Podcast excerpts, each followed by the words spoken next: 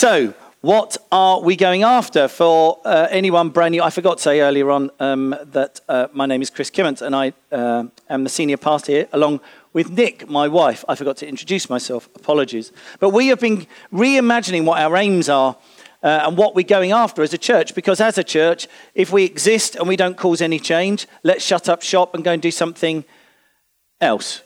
Because, I mean, we're here to create change. And if we're not going to create change, let's go and find something else to do. So, well, what change are we trying to create? So, you've all got one of these cards, I hope. So, please do. This now's a really good time just to pick it up, feel the lovely matte laminate that we had applied. Um, it was quite hard to choose that online, I have to say, but it's come out rather nicely. So, that is for you. That is for you to stick on your fridge um, uh, or somewhere where you will keep seeing it, your bathroom mirror or something just to remind you, these are some of the things I want to go after in my life. I'm part of a family that is going after this stuff. So if you look um, on your sheets over the right hand side, halfway down, you should see developing leaders. And that is what we are looking at today. And there's only one left. So in a couple of weeks' time, Josh will be doing the last one, strengthening families. But today, developing leaders. And these are the two main aims. So everything's got a, like a main aim and then a couple of sub aims that sit underneath, apart from connecting um, to God as Father, which has three uh, sub aims. That's because it's the most important by far. Um, but all the others matter too, and they have two sort of what we're calling sub aims. It's a terrible word, but we can't really think of a better one. And it's like, um, it's like a, a semicolon after developing leaders, semicolon, and then almost like a bit of an explanation so these two particular things be continually raising leaders within AV to strengthen the church and town. And number two, offering encouragement, support, and training to leaders town wide and beyond in brackets, but for now we'll leave it as town wide. So this is more like seminar style for some of this. So you are going to have to do a little bit of chatting amongst yourselves, uh, talking to people around you. I'm sorry for those of you that have planned a little catch up um, and didn't sleep well from the wind last night and thought, oh, it's all right, I can fall asleep during Chris's talk, you will now be rumbled. So you have a couple of minutes amongst yourselves. Just turn to people around you. What is a leader? Go. And um, brilliant. Back in, if you will, please. Next one. What does a leader do? Okay, brilliant. So, some people, there is a, there just a couple of things. There is so much about leadership, and this is not really meant to be a talk about leadership per se. It's really about our responsibility as a church to do something about leadership. It's more that. There is so much to be said about leadership. There are libraries full of books about leaders and leadership. So, one of the, some of the things you hear is that people say, well, in some sense, we're all leaders. Um, and and that, that, I get it. You know, that's true. You know, I lead within my family type thing. Um, I, I get it. Obviously, that's not particularly what we're talking about today. While that is true, uh, that's not particularly what we're talking about. I think if you are a leader in life, one of the ways you'll know, and then we're going to answer that question, but one of the ways you'll know, I often say this to people just look over your shoulder and see if anyone's following you. If you've got people following you, the chances are you're some kind of leader, albeit embryonic. Um, you, it might be quite developed. You might have a title that goes with it. I don't know. But if you've got people following you, um, and it's not a dark alley at night. but if you've got people following you, the chances are you have something about you that is that, that speaks of leadership. So, what does a leader do? well, uh, this is what we're running with for now. I've added a key word in there, and that's good. So, a good leader will lead people into life. This is not just for church. This is not just a, like, um, uh, yeah, well, this is only if you're like a, a pastor or a minister or vicar or something. No, rubbish. A good leader is a good leader. And they lead people well and they lead them into a place of fruitfulness and life in all its fullness, right? That's what a good leader does. Whether you're in a school, uh, whether you're in business, uh, wherever, you, wherever you are, whatever you're doing, a good leader leads the people that they are leading into life. So there's quite a bit of discussion also that goes on between what's the difference between leadership and management, and is one better than the other? All that whole leadership management thing. Again, we haven't got time to go into it. Suffice to say, they're both needed. The jobs are distinct, but they're both very much needed. So, a few things that a leader definitely isn't, just so we can clear some of these things up. A leader is not necessarily the one with the loudest voice, uh, the one with the best parking spot, the one with the title and whose name is on the door, the one who makes up the rota, the one who tells people off for being late, um, or the one who chairs the meeting. That person may be the leader and they may do some of those things, but that isn't, that isn't what makes a leader. You can appoint anyone to keep a register of people, that doesn't necessarily make them a leader. So, a good leader, because that's really what we're talking about here, leads people into life. So they will operate with very clear vision. So when we said, you know, if you're a leader because you look and you see you've got people following you, by the very implication of following, you must be moving. If not, they'll have caught you up. Okay? So a good leader is going somewhere. And they are going somewhere. They see a preferred future. I can see what this is now but I can see it's better if we can get to there. That's what a good leader does. They see the situation they're in, they see what's ahead and what's possible, a preferred future, and then they express that in such a way that empowers the people here to say, Come on, let's go after that thing. Nick does it with a lot of the word exciting. That's what she says. That's one of her main ways. So, and you're a pioneer leader, basically, if you're blazing a new way that hasn't really been done before. To some extent, we're all unique. It's going to be new for everyone. Of course, it is. So, a good leader leads with clear vision, but they also bring people with them. So, I, I know some astounding people who do some incredible stuff, but they don't have the ability to bring people with them. Do you know the main reason? This isn't in my notes, but do you know the main reason people don't bring people with them is because other people will probably spoil it. I can see it. I've got it. I've got no, no, no, no, no. My vision, my vision.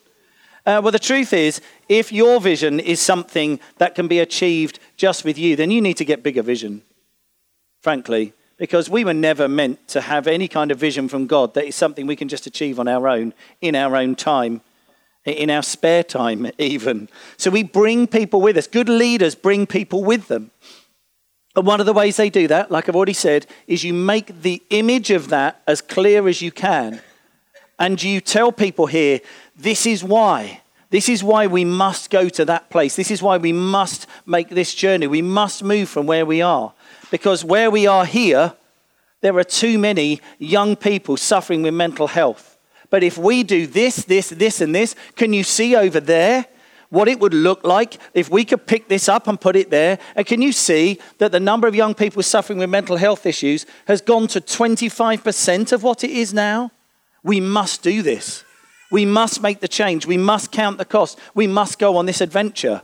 Freedom! All that. A good leader also will then model it they will model what it looks like. Because most of the time, people say, well, why, why, why do more people not go from here to over there? And often people say, well, they haven't got the time. In truth, most people haven't got the character. People haven't got time, but you have got time for important things. Everyone's got time. We just fill it up with fluff and stuff. And the way we know we've got time is if you had a phone call right now from someone in your family who was sick, like badly sick, like life support sick, you'd find the time. We all find the time for the important things. So, the, the generally, um, generally, the, the gap between here and there is more character than it is time. Because you have to be tenacious. You have to be tenacious because as soon as you try and move from here, all these people here will go, Oh, but we love it here. Why don't you like it here? Why are you not in our gang anymore that you don't really like it here anymore? Well, because I try and live f- for people other than me. Uh, yeah, but we really like it here. I mean, it's lovely. We've been here ages. I mean, we love it. We know every little intricate detail of this bit and whatever. Well, um, in that case, I'm going. Uh, if any of you want to come, great. If you don't, then stay where you are. So there's whole kind of reasons why people don't come. But anyway, a good leader will model to others what the sacrifice it's going to take to get from here to there. And it's going to, it's going to cause sacrifice, and it's going to mean a change in character. So, one of the other things that leaders often do is they take the hit. They really do take the hit. I don't know if you've noticed, but the world is set up to stay exactly as it is or deteriorate. If you want to create positive change somewhere, you will meet opposition left, right, and centre. If you're in a church setting and you want to create change, you will get opposition left, right, and centre from Christians. They are the worst. Honestly, they are the worst at it.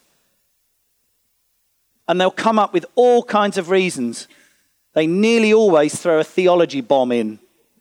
Go, whoa, this isn't right. I heard a talk 17 years ago and the man said this. That kind of thing. Christians, honestly, we're, we're brilliant at taking our own people out who are trying to create change. So we see a load of, clearly, we see a load of good leading in Jesus. So he operated with clear vision. Really clear vision. Jesus made it very clear. It says this um, if you're making notes, which I can see none of you are, but if you are, uh, uh, I'm just going to tell you anyway. Uh, Luke 4, uh, so 16 to 18, it says this When he, Jesus, came to Nazareth, where he had been raised, he went into the synagogue as he always did on the Sabbath day. And when Jesus came to the front to read the scriptures, they handed him the scroll of the prophet Isaiah. He unrolled the scroll and read where it is written, The Spirit of the Lord is upon me, and he has anointed me to be hope for the poor, freedom for the brokenhearted, new eyes for the blind, and to preach to prisoners, You are set free. I have come to share this message of Jubilee, for the time of God's great acceptance has begun. And then Jesus said, Today, this is been fulfilled in your hearing. So, this is a prophecy of yesteryear, hundreds of years before. And then Jesus picks it up and effectively says, That prophecy, it was about now. This is what I'm about. Luke 4:18, it's got to be one of those that go, goes in there for you. Luke 4:18. Luke 4:18 is where Jesus basically gives his mandate says, "This is what I've come to do. Let me make it absolutely clear this is what I'm about. And in some of the translations, it says, all the eyes were fastened on him. I bet. I bet. So, another thing that Jesus did, just to echo some of these things we've said about a good leader, is he invited others to come on the adventure, invited others into the story. And it's in Mark, uh, the book of Mark, chapter 3, where Jesus withdraws first to spend time with God and then comes down. And out of the group of disciples that were already there, or the people following him, he picked out 12 and said, You're my crew. You're coming with me. We're going to do this together. Leave your nets, leave everything, come with me. We're going to do this thing. We're going to do life together. We are going to rub shoulders. You're going to see me cry. You're going to see us do incredible miracles together. We're going to eat together. We're going to live together. We're going to do this thing together. And then when I'm gone, you're going to change the world. So Jesus was brilliant inviting, um, inviting other people in. Of course, he started with that 12, and then there was the 72. Uh, and then obviously that mandate now has come to us. So we're all invited to be part of this. Something that Jesus did, and I think, I think I would go as far as to say this a good leader, a good leader generally will operate under a higher authority. Generally. And Jesus definitely did this. He said, I speak to you the timeless truth. The Son is not able to do anything for himself or through my own initiative. I only do the works that I see the Father doing and I only say the words I hear the Father saying. So Jesus wasn't freestyling, he was listening out. And uh, it's another thing a good leader definitely does. A good leader is sacrificial. Like, wow, my goodness, Jesus modeled that. We haven't got time to go into that. But sac- sacrifice is one of the quickest ways to earn trust with a group of people. Jesus was passionate. He lived from the heart as well as the head. He was patient, determined. Jesus delivered like, if you really want to build trust in a group of people, you have to be sacrificial and you have to do what you say you're going to do. How many businesses could thrive so much better if they actually did what they say they are going to do? It's not very difficult to survive and thrive in business. Do what you say you're going to do. That's it. Just deliver. And Jesus delivered in spades. So, definitely, leaders are absolutely vital. Without leaders, not a lot gets done. Have you ever been in any kind of meeting and you can't even work out who the leader is? It should have started five, seven, eight, ten minutes ago. And if you're anything like me, you're like, who's in charge around here? Come on, this is 10 minutes of my life I'm never going to get back. And, you, and you, you're looking for who is the leader in the room? Who is the person who's going to say, okay, Thanks, everyone, for coming. Here we are. This is what we're about. I, I don't know about you. I'm, I, am one of those, um, if anyone who's done pack types, um, this is like the guard dog part of me. I'm in a meeting. First thing I want to know why are we in this meeting? What do we hope to achieve by the end? If we're having a chat, to be honest, unless it's an amazing chat, I'm probably out. So, can we talk about something and like, why are we here again? Um, so, that sort of thing. So, leaders are, they don't all have to be like that, but you do need leaders um, because without them, not a lot gets done. So God definitely appointed leaders really clearly. You can go all the way back to the first book of the Bible and Genesis 12. This is the ultimate kind of leader that Jesus first appoints in the form of Abram, changes his name to Abraham and says, You'll be a father to many. That's in Genesis 12. And eventually, Abraham has children, etc. And that becomes the Jewish people. That is the start of the Jewish nation. I mean, my goodness me. Incredible. But even before Genesis 12, in Genesis 6, only six chapters in, and Noah. Noah becomes a leader, leading his wife and his sons and families and a whole bunch of animals into an ark to escape a severe flood. So the point is for us, why are we going after this as an aim? Because this church desperately needs good leaders, this town desperately needs good leaders. This country desperately needs good leaders. We need decent leaders. So, be continually raising leaders within AV to strengthen the church and town. Notice it doesn't just say to strengthen the church, it's to strengthen the church and the town. So, one of the things a good leader will do, which is why we need to continually be raising them, is it brings out the best in those around them. A good leader champions other people, it believes in them, it steers them. A good leader invites them into more. And I would say this a good leader loves the people they're leading. Even in a school setting, in a business setting, in a finance setting. I know you think, oh, Chris, that's a bit far fetched. Yeah, but I think it's how God probably designed it. It might seem far fetched because people just become an HR they just become a human resource. But they're not a human resource. They're way more than that. They're precious. And so a good leader ideally looks to love, and that can be pretty tough. A good leader invests themselves in the people that they're leading, draws out who they were born to be. Like when Jesus with Peter, he says, You are Peter, the rock. He says, I'm calling out your identity. This is who you are. When Peter gets told off by Jesus, and Jesus says, Get behind me, Satan. He's basically saying, Peter, enough. That's not who you are. That's not who you are. Don't behave like that. That's not who you are. That's not who you've been called to be. A good leader does that, and as does a good friend. So be continually raising leaders. It's a constant process. So, one of the things we ask of any leaders here is as soon as they take up their post, appoint a deputy. Appoint a deputy. And the aim of the deputy isn't so that if I'm ever not there, then someone else can step in. That's one role of a deputy, but really, what you're looking for is you're looking for that person who, as soon as you take on the role, you say, Within a year, I plan for you to be stood where I am, and I'm going to be released into something else. And then, as soon as that person stood there, even while you're training them to get there, you say, Who have you got your eye on? Who do you see? Ask God, who do you see who's got potential? Who do you see who's coming up? And then we'd use this acronym IRTDMN, and we still use it. It stands for identify, recruit, train, deploy, monitor, and nurture. IRTDMN identify, recruit, train, deploy, monitor, nurture. It's a great, simple model for how you spot someone. You then recruit them using vision. Do you want to come and help me with the chairs? Terrible recruiting, terrible recruiting. Do you want to come and help me boil some kettles? Terrible recruiting. As we say so often, that over there, that bit of the warehouse, that's not about tea and coffee. And if you think it is, you need to open your eyes wider. That's about making people feel that they belong.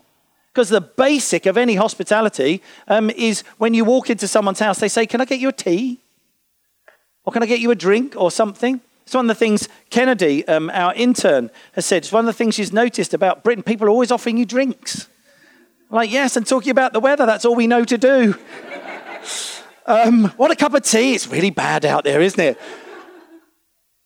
And then we struggle for the next bit of conversation. Um, so, anyway, yes, it's still really raining, uh, and we go back over it. But so we want people to feel welcome. So we invite people into that. We recruit by saying, This is the vision.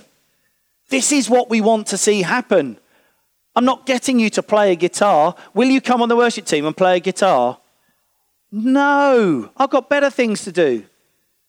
But if you say to someone, listen, I have seen you worship, and I can see that you, wow, you have something about you that loves to worship and just connect with God. And we would love to see that skill being used up here because do you know what we long for? We long to see such an outpouring of worship here that it draws people in from outside, that the doors are open, particularly in the summer, and that people actually start being drawn towards it.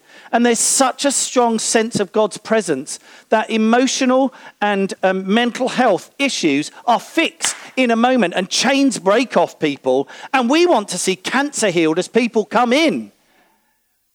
Will you play your guitar?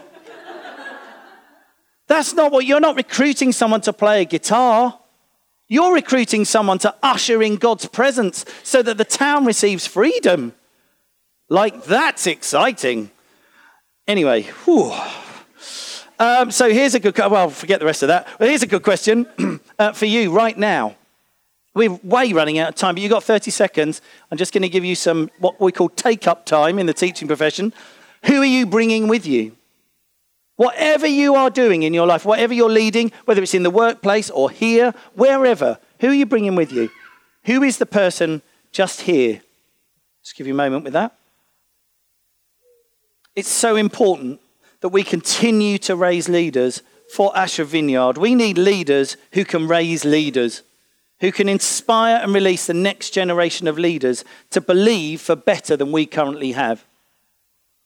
That's what you want. We want a, we want a group of leaders here who know that one of the things they're going to do at some point is do this and invite the next generation to put their foot in there and we'll give them a lift up and they'll get further than we've ever gone. That is our job. That is our role. We're not building empires. We're creating a future. We're creating a future where the kingdom comes. So we will need we need leaders who will let the next generation stand on our shoulders. So Banning Liebscher, who founded um, uh, Jesus Culture, one of the founders of Jesus Culture, writes in John 15, 16, when Jesus called the disciples to bear fruit that would remain, you do know he wasn't talking about organizations or buildings. He was talking about people. My spiritual sons and daughters are the fruit that remain in my life and ministry. Now, that John 15, 16 is a really pivotal verse because it's the verse that this church was planted on. When we felt God speak to us and say, I've appointed you to go to Ashford, in brackets, and bear fruit, fruit that will last. So, what if the fruit isn't as wonderful as, as it is, bumps to babes? What if the fruit isn't the book club? What if the fruit isn't the warehouse? What if the fruit is the people that we are bringing up? As the next group of leaders, as the next group of people to take the fight and actually bring the kingdom in Ashford in the way we long to see it.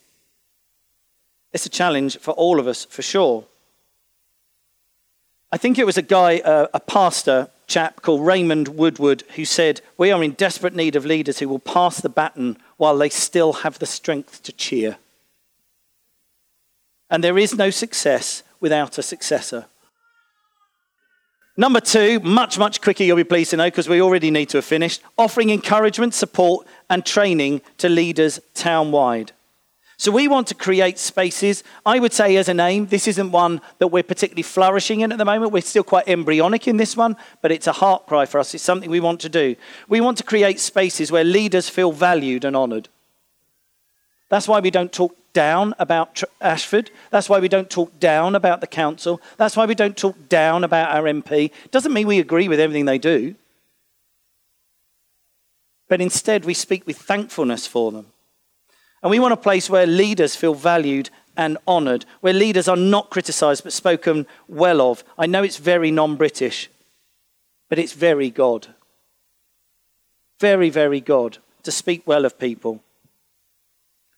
We want a place where leaders feel encouraged, where they feel empowered. I would love that actually we can somehow host some kind of day for let's, let's pick on all school head teachers and we create a day where they can come, or we create a space like a drop in space where they know they can come and just breathe for a minute, where they can receive prayer if they want some prayer or just a cup of tea. We speak to all the doctor surgeries and say to all the GPs and nursing staff and health professionals, say, listen, this is a space. We're going to make it open every lunchtime throughout the week. There is some lunch here if you want it. There's a, just a quiet space if you want it. That would be a wonderful thing that we'd love to offer. We would love it that leaders bring their teams here into a place bursting with life. Can you imagine that thing that we said about the Sunday morning because the person's playing their guitar thing, that thing, that environment? Can you imagine if teams, work teams around this area brought them into the warehouse? And what would happen? Can you imagine the creative ideas that would spring up because they're having a team day at Ashford Vineyard? Obviously not. Oh, okay. I can. I'm like, I'm picturing people coming in and they walk in and they say, I know what to do about that problem. What problem? The whatever, that one. You, no one's come up with a solution for that for three years. I know. It's really weird. I just walked into here and I'm like, I, I know what to do. And we're going, cup of tea? so, we need to respond. Um, so, a couple of things I think I'd like to do. Firstly, is I feel like, and I want to do this as well, but I think it would be really good for us to be able to apologize before God, to God really, for where we have spoken poorly about leaders. Now, this does not mean that you are never allowed to say anything negative about a leader. It's, this, isn't, this isn't some dictatorship. I don't mean that. And I'm not even talking about within here either. I'm really talking about wider than that. That, that was what I felt prompted by God. It doesn't mean you can't disagree. It doesn't mean you can't disagree. That's absolutely fine. But honestly, if there were a way that I could get hold of Facebook's plug and remove it from the socket to save a few more lives, I would do it in a heartbeat. We have become the most critical, self righteous group of people ever since Facebook and things came out. And all the papers who are bemoaning the fact that Flack has died were all the ones that were absolutely ripping her apart. I like I, I hate it. Like with a passion. I hate it. Leave her alone. Just leave people alone. Unless you've got something good to say about them, keep your mouth shut. For goodness sake. Just zip it. And if you need to go and shout and scream into your pillow all the obscenities you've got stored up, well, do that. Go and shout it into a pillow. But take it out of the public domain. Don't say it to people. Don't say it about people. Don't say it behind people's backs. If you've got something to say to them, deal with your own rubbish first and then say, uh, There's just this thing. Can I just talk about the interaction you and I had last week? Because Actually, I felt a little bit hurt by it. Rather than go and rant at them, the Bible says if you've got something against someone, you go and speak to them, but you deal with your own emotions first. And it's something we can definitely model. So I want to apologize for where, where I have spoken badly of leaders. The place, I, the place I would need to speak in any way is I take those things to God. Unless that person's deliberately hurt me, don't get me wrong, I have all kinds of people who grate on me or whatever, leaders as well, absolutely. There isn't a leader out there I completely agree with, and you'd say the same. Because you would do things probably slightly differently and you'd tweak this and change that and all those kind of things. But I know that I get very defensive if someone comes and talks to me and starts criticizing one of my three girls.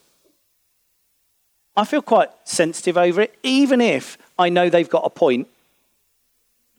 Even in that case, I'm still so inclined to go, uh huh. We'll sort this out. And if anyone is going to tell my kids off, it's me, not you. It's no one else's place. That's how I feel as just an earthly, kind of half baked dad type thing, you know, like compare with God. How must he feel? Half of Facebook is filled with people, frankly, just slagging other people off, which must break God's heart. Anyway, so we're going to pray for that, and then we're going to pray for, and we're going to pray for some other leaders. Should we stand? Father God, for where we have spoken ill of leaders, yes, but actually we can just widen that to other people. For where we have misused our voice, you've given us a voice to be able to build, to be able to encourage, to be able to strengthen, not to be able to tear down and destroy.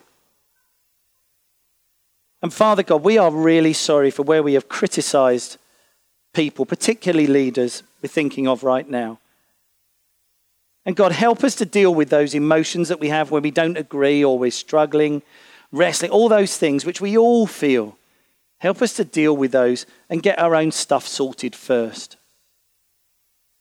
Now, before we look to take the splinter out of someone else's eye, we remove the plank in our own. And Father, we pray for the people in this room who have a leadership kind of call on them. And we pray for every leader in this room, whether they're already a leader or whether, God, you are raising them up as a leader